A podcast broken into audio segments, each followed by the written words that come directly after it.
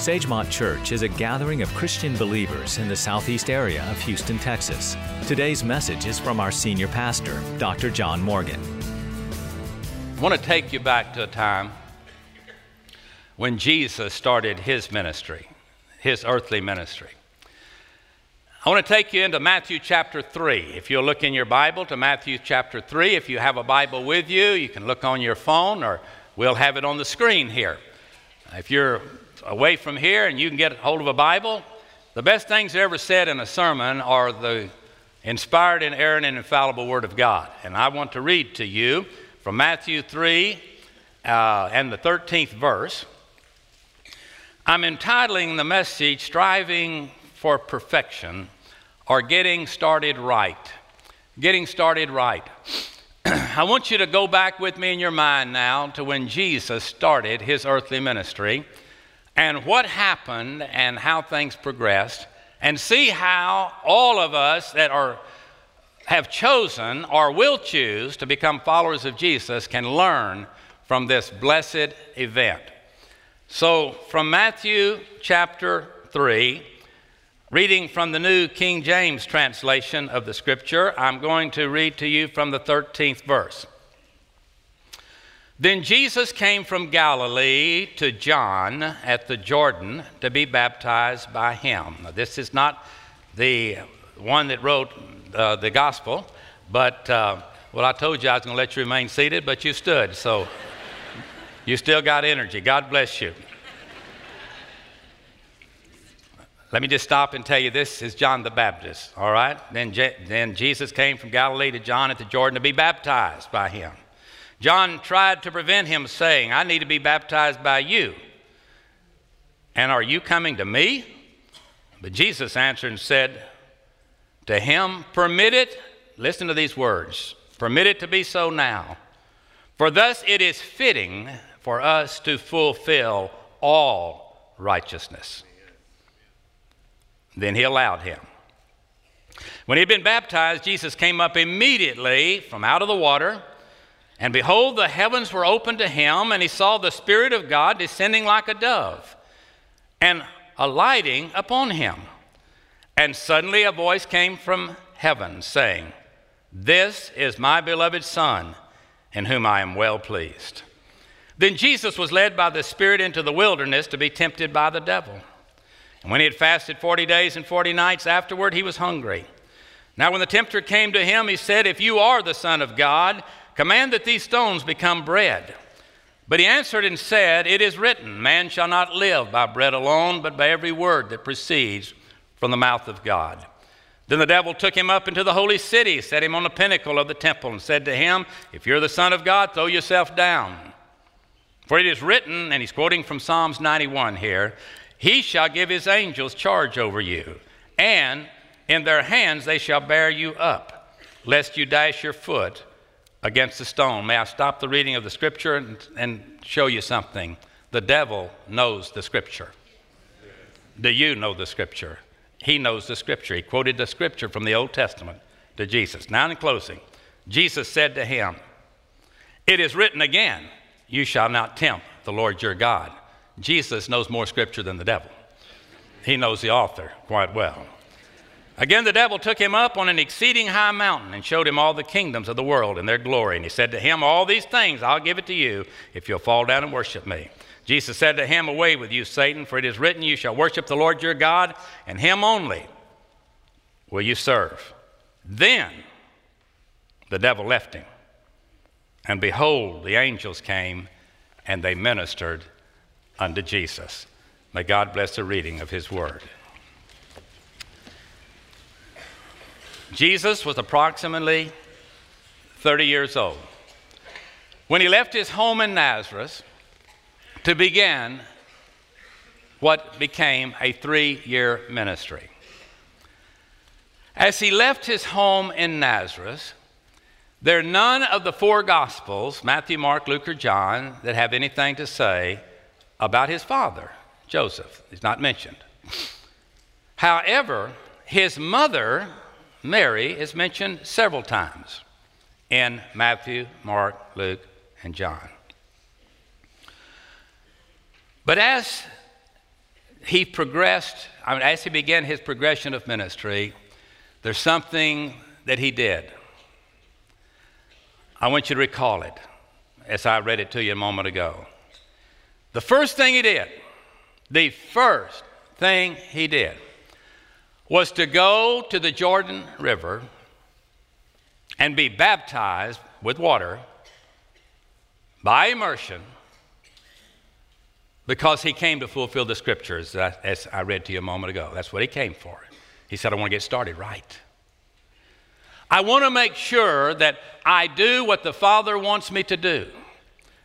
So he comes to John, who was his uh, second cousin, and uh, John says, No, you know, I'm, I'm old rugged John the Baptist, and you're Jesus, and you need to baptize me. And he said, You just do what I tell you.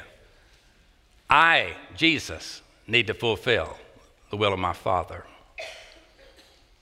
And so in that 15th verse, Jesus answered and said unto him, Suffer it to be so now, for thus it becomes us to fulfill all righteousness.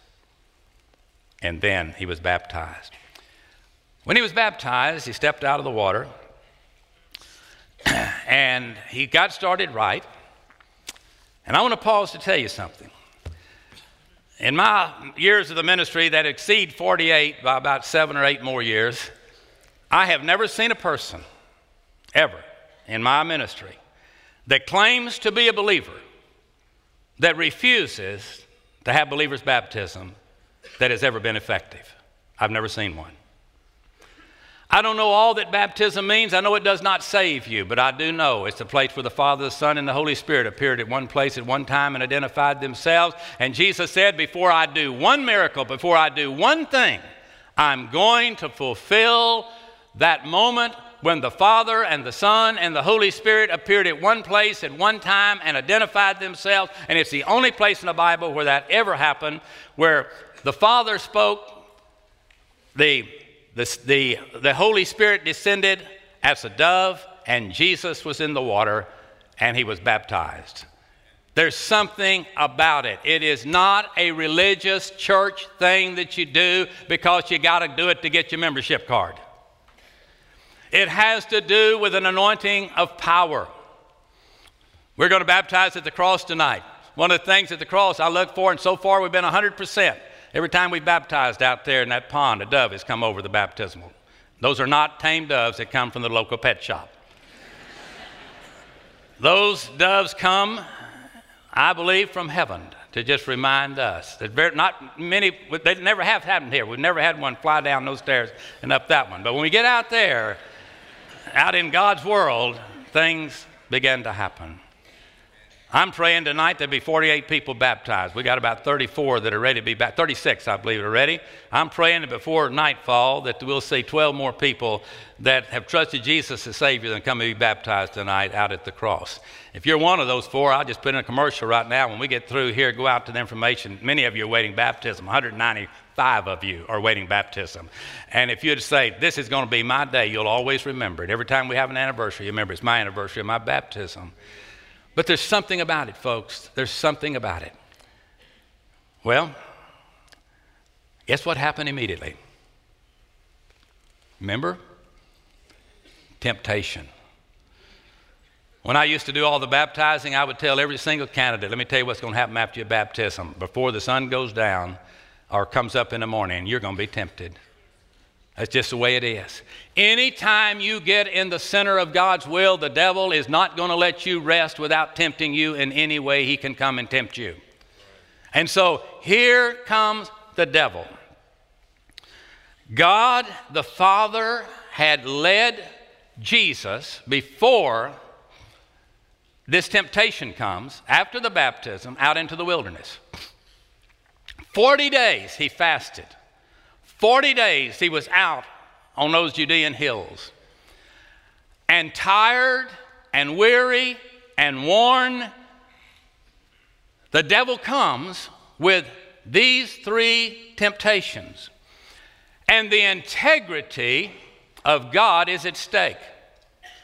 You remember, after the baptism, God said, This, God the Father, this, Jesus, is my Son, in whom I am well pleased.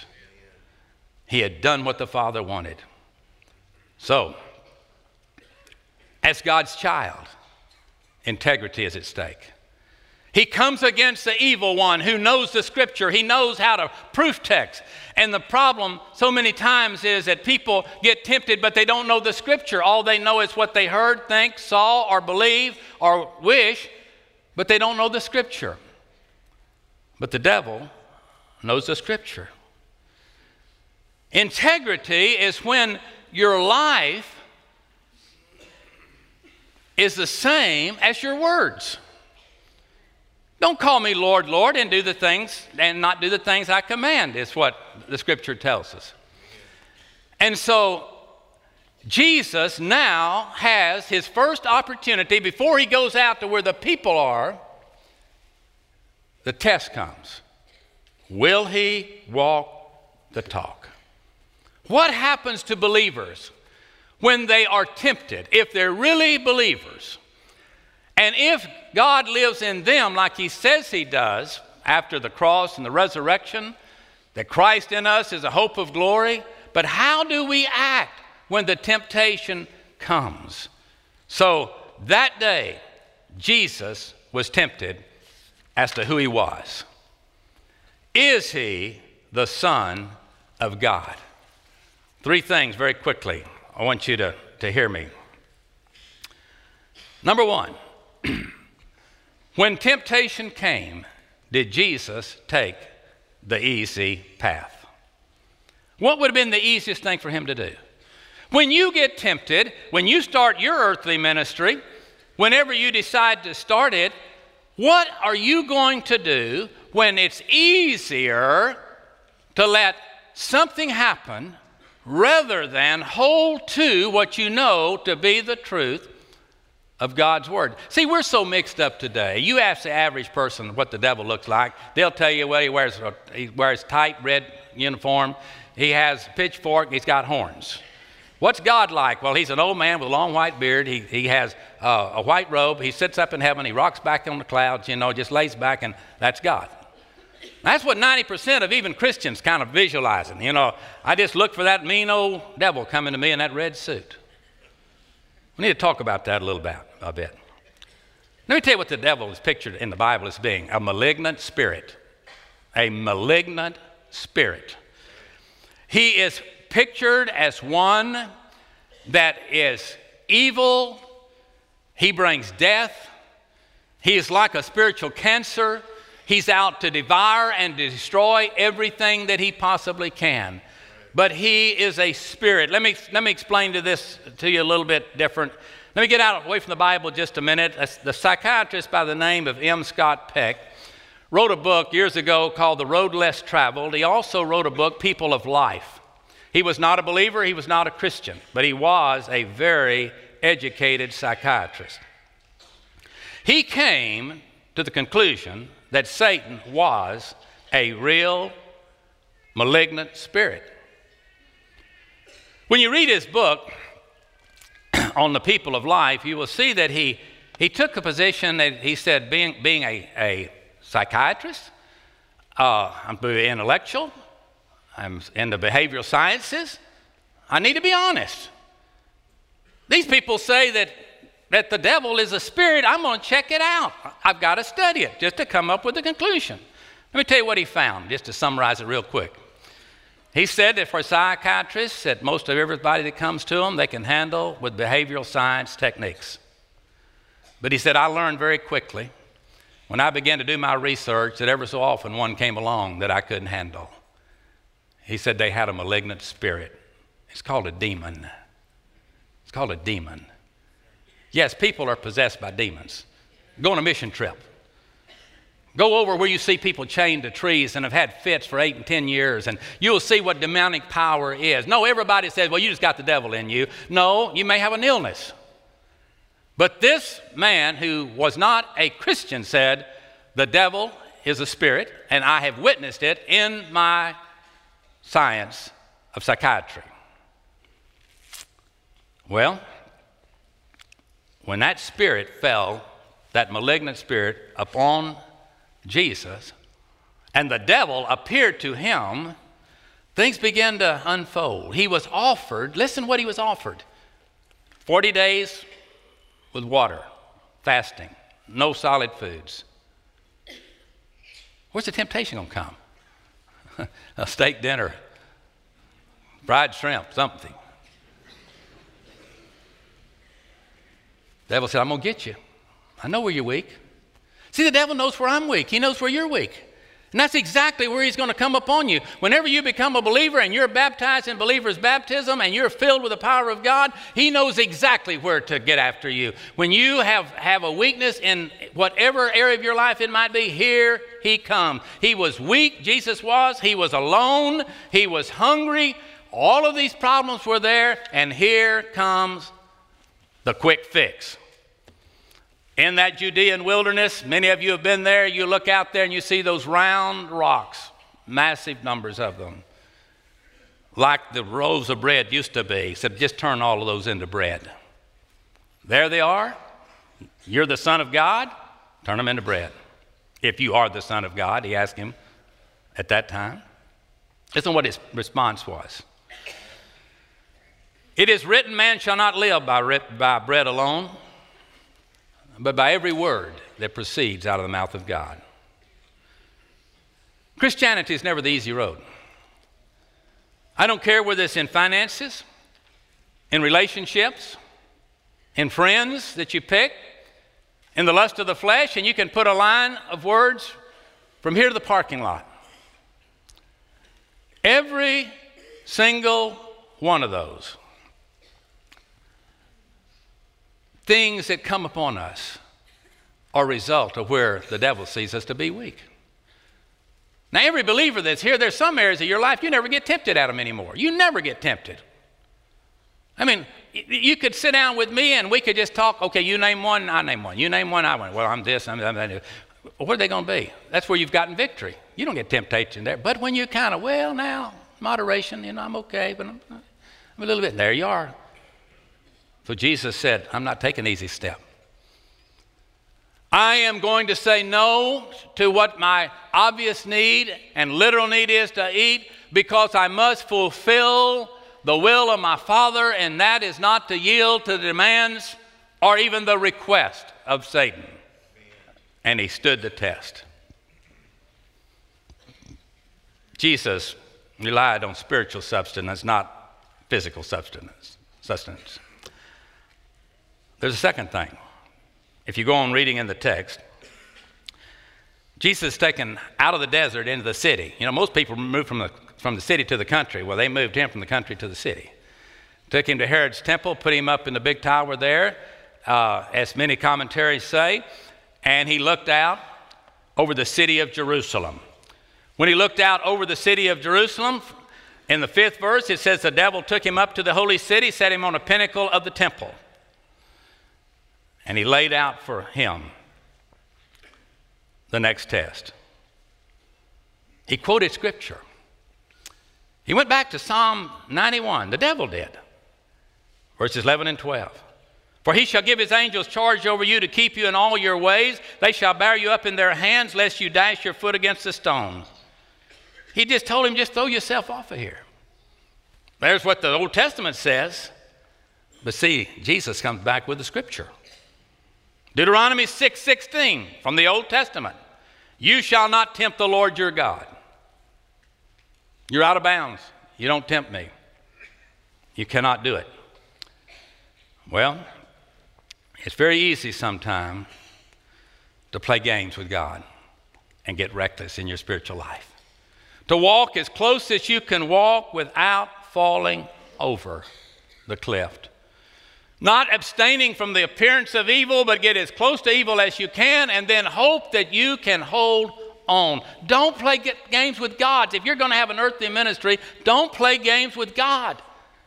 Do not get in a mess intentionally and, expect God to get you out. He never played the game of Monopoly. He doesn't have any get, get out of jail free kind of stuff. He, he is not caught up in, hey, I'm God, I love you, do anything you want to, and I just forgive, I just forgive, I just forgive, I just forgive. You break the laws of God, you're going to pay the price. You're going to pay the fine. You are not going to get by by talking to the judge. He is a judge, He is the law. But we think, oh, well, I will. Let me tell you, put it over into the, into the physical life. You ever hear of, of gravity? What's it called? The law of gravity. Uh, who, who's responsible? Did they develop gravity out at NASA? Did that come from some scientific lab? I don't think so. It's, it's a law of God. Let me ask you, Christian friends, what happens if you get up on the tallest building and jump off? Uh, even if you were at Sunday school tied on the gross, read three, three chapters every day and five on Sunday for the last five years, what happens when you break the law of God? You pay the price. Got to get a little more personal? What about when you break, break the moral laws of God? You hear me? What happens when you break the moral laws of God? Everybody is doing it. Why shouldn't I? I mean, I just think it's between, uh, you know, it's a personal thing with me. Wait a minute, wait a minute. Is that what the Bible says? We don't have time to talk down that path right now, but I'll be glad to talk to you personally. You don't break the laws of God, they break you. When God says, Thou shalt not, He means thou shalt not. He doesn't mean thou shalt think about it and you can take your chances. It's not God punishing you, it's just the way the law is. It's just the law, it's just the word. You're no exception, and I'm no exception. The soul that sinneth, it shall die. It's what the Bible says. Now, none of us are exempt from temptation. So be ready for it. Know Jesus, get baptized, and get in the Word. And get ready because He's coming. So there's a third test. He takes Jesus out into the mountains. And in the fourth chapter, verse 8, it says, And the devil took him up on an exceedingly high mountain, showed him all the kingdoms of the world and their glory. And he said unto him, All of these things will I give you if you will fall down and worship me. Then Jesus said to him, Away with you, Satan. For it is written, You shall worship the Lord your God, and him only you shall serve. Talking to Satan. Then the devil left him. They go out, and there's a third test. Is he going to take the easy pass? Test number one. No. He did not. Was he reckless in his decisions and the way he responded? No, he was not. The final one is there was a test of his power. Of his power. From the peak, Satan showed Jesus the kingdoms of the world. And he said, I will give them to you if you will just do what I tell you. Wow. I want you to notice, um, by the third time, he didn't ask him any longer if he was the Son of God. He said, if you are the Son of God. He don't say that anymore. He said, you've proved with me already you are the Son of God. You handle me better than anybody I've ever come against. I mean, you are awesome. You bet he was. He was God. He was dealing with the real thing. And when a believer has the Holy Spirit in their life, they're the real thing. And he that's in us is greater than he that's in the world. So he begins to bribe him with power and fame and fortune. Satan is behind all, all of the scenes and the events of this world that are falling apart racism, hate, intolerance, genocide, oppression, wars, sicknesses, diseases, earthquakes, fires, hurricane, you name it. He's behind all of that. And he comes to Jesus, who is the Son of God. And all of these things have come down on him And Jesus speaks. 10th verse Jesus says unto him, Satan, Get you behind me, Satan, for it is written, You shall worship the Lord your God, and him only will you serve. You say you hadn't done it, he's going to. When Jesus comes back again, at the name of Jesus, every knee will bow and every tongue will confess that Jesus Christ is Lord. And right in front of your entourage that you followed will be Satan himself, flat on his face before a holy God. And he said, You won. You won. He is God. He is God. Now, let me close. What happened? Man, he'd gone through three rounds. He tried to be beat up and battered, but he won all three rounds, and he had a knockout in the third round. But look what it says in verse 11. Then the devil left him, and behold, the angels came and ministered to him. You ever read that before? Only once. Where was it? In the Garden of Gethsemane. When was it? A few days before the crucifixion. Why? Jesus was praying, and, and, the, and the sweat was like blood coming out of him because he was fixing to go to that cross that would put heaven and hell at the foot of every man and say, Take your choice. And he was in great agony. Crucifixion was coming, and here came the angels. Have you ever had that happen to you? It's not just for God. Have you ever been at that moment when you came just that close? To making the most horrible decision you could ever make. And the only thing that kept you back was not fear of getting caught, but it was fear as a child of God, I would break the heart of my Father. And in agony, you felt the love of God. The angels put their arm around you and say, You too are my child. You too are the real thing. Thank you for standing with me.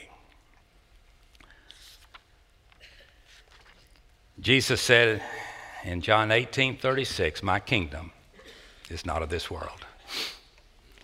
Folks, I, I don't want to pop anybody's bubble because I know that we've got, we don't know how long to live. We don't know when the Lord's coming again, or He's going to just come get us, or come get everybody, or whatever, or His children.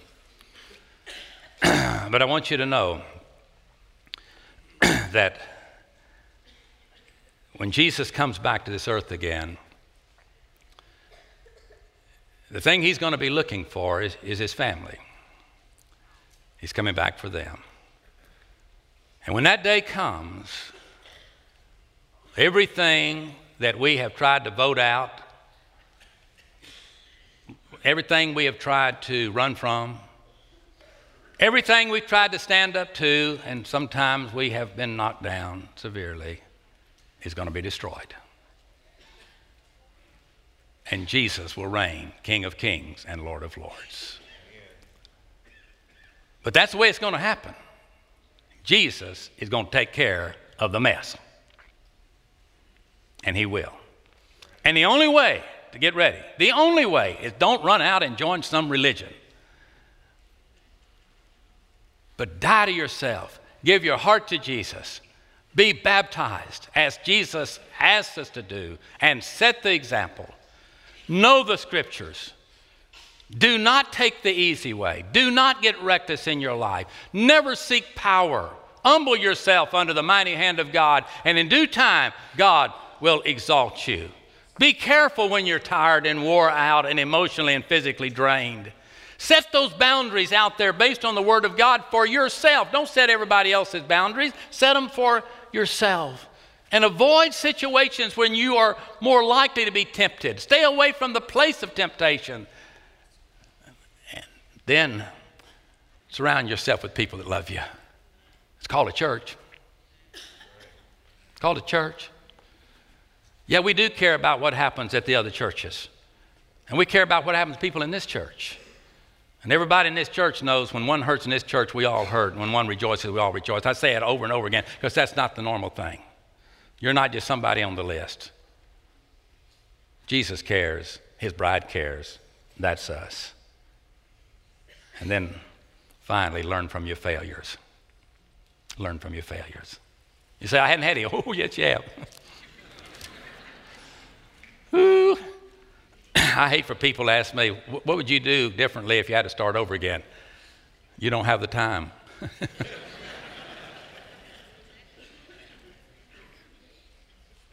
but remember this when you face the temptations of life, there's one that understands. He's been there, he's dealt with that malignant spirit, he has won. He is the only begotten Son of God, and we are heirs of God and joint heirs with Jesus Christ. If, if, if, if we get out of this religious, superstitious stuff and just acknowledge I am a sinner like everybody else in this world. I need a Savior like everybody else in this world. There is one Savior that died for everybody in this world that will receive Him to come into their life and go against the evil one, and then no weapon that's formed against us will prosper because this is inheritance of the kids of God. But you got to do it His way. Don't you dare say to the Lord, Well, I, I, just, I just prayed a little prayer. I'm okay. I don't need to be baptized. Oh, excuse me. Where is that in the scripture? Oh, well, I just think it's that way. Besides, I don't like getting my hair wet where all the people are. you know, they might see me with wet hair. Might make you look younger. You never know, you know.